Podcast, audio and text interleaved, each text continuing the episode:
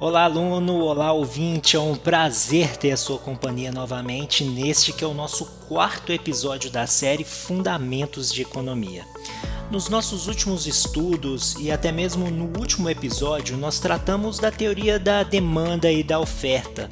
Nós falamos respectivamente de como os consumidores decidem quanto consumir de certo bem, visando maximizar sua utilidade, e também das decisões das empresas é, quanto à contratação de fatores de produção para geração de produtos e serviços, sempre visando o lucro máximo. No caso das empresas, contudo, existe um detalhe, na verdade, mais detalhes. Existem outros fatores que incidem sobre as suas decisões de quanto produzir e qual preço cobrar pelo bem produzido.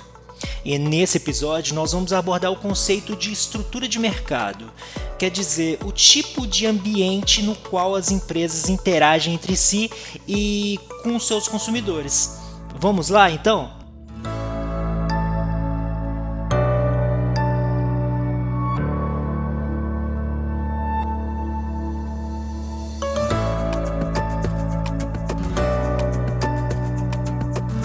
Então vamos lá.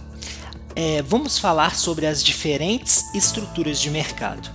As estruturas de mercado se diferenciam em função de uma ou até mais das seguintes características que nós vamos ver aqui agora. Primeiro, a quantidade de empresas que produzem o bem.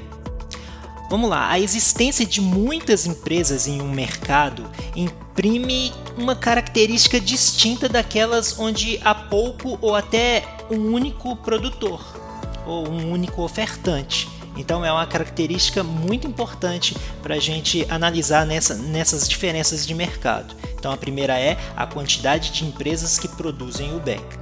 O segundo item que a gente pode classificar aqui para a gente analisar a estrutura é se o bem ofertado é diferenciado em relação aos concorrentes ou, ou modo de, de concorrer. Se há diferenciação de produto. Como você deve imaginar, produtos diferenciados, justamente por apresentar, apresentarem peculiaridades, é, terão menos substitutos, ou seja, menos concorrentes, o que naturalmente influencia na, na sua demanda pelos consumidores.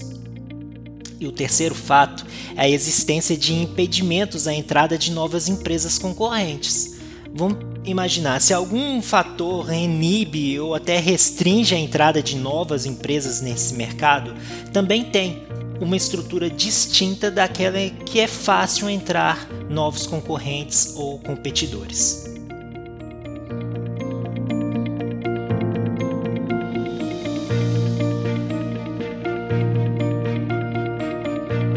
Então vamos recapitular é, nas, na estrutura de mercado existem três funções né, que se diferenciam, né, três características diferentes para as estruturas de mercados. A primeira, você se lembra? Qual é?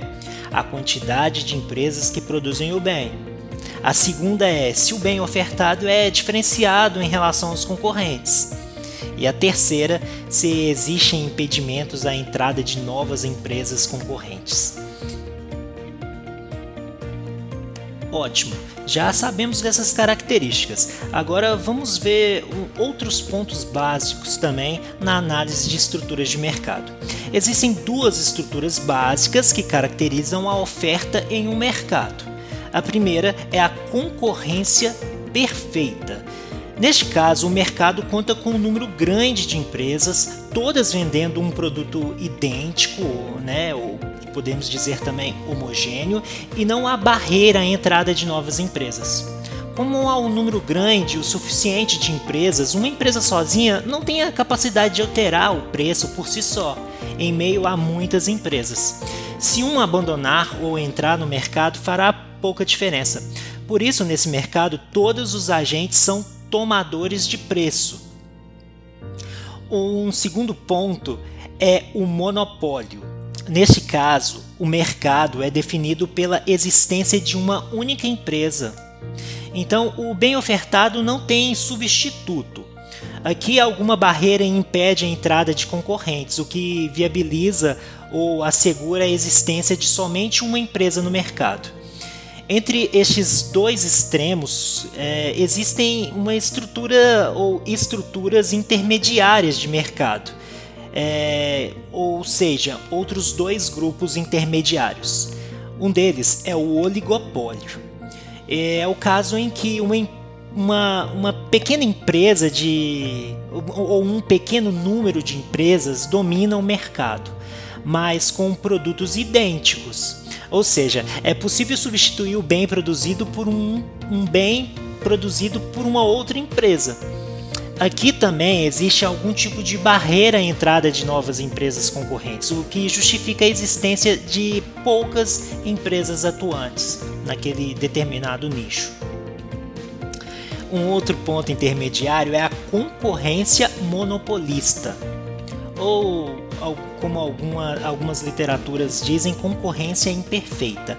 Ela trata-se da estrutura definida pela existência de muitas empresas atuando em um segmento do mercado, com produtos parecidos, mas não idênticos.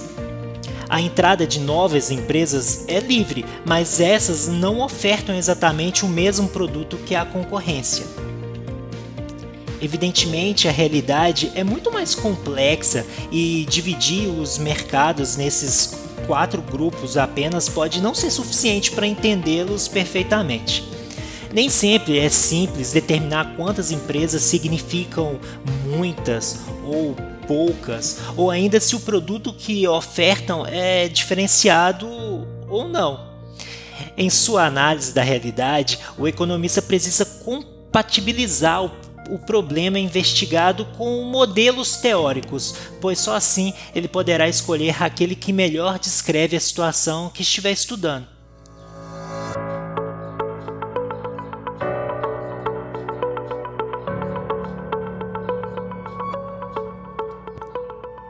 Bom, viu como é bem simples esse nosso, nosso conteúdo desse episódio? É, nós vimos as, as características, né? É, do mercado e também nós vimos as quatro estruturas básicas aí é, de, de mercado. Bom, você deve estar tá pensando aí em alguma empresa de algum segmento, seja ela a nível nacional, internacional ou até mesmo local, e tentando encaixá-la em uma dessas estruturas. Bom, o nosso episódio está terminando por aqui. É, eu me despeço agradecido pela sua companhia.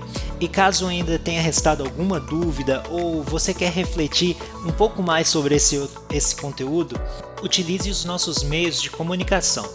Um abraço e até a próxima!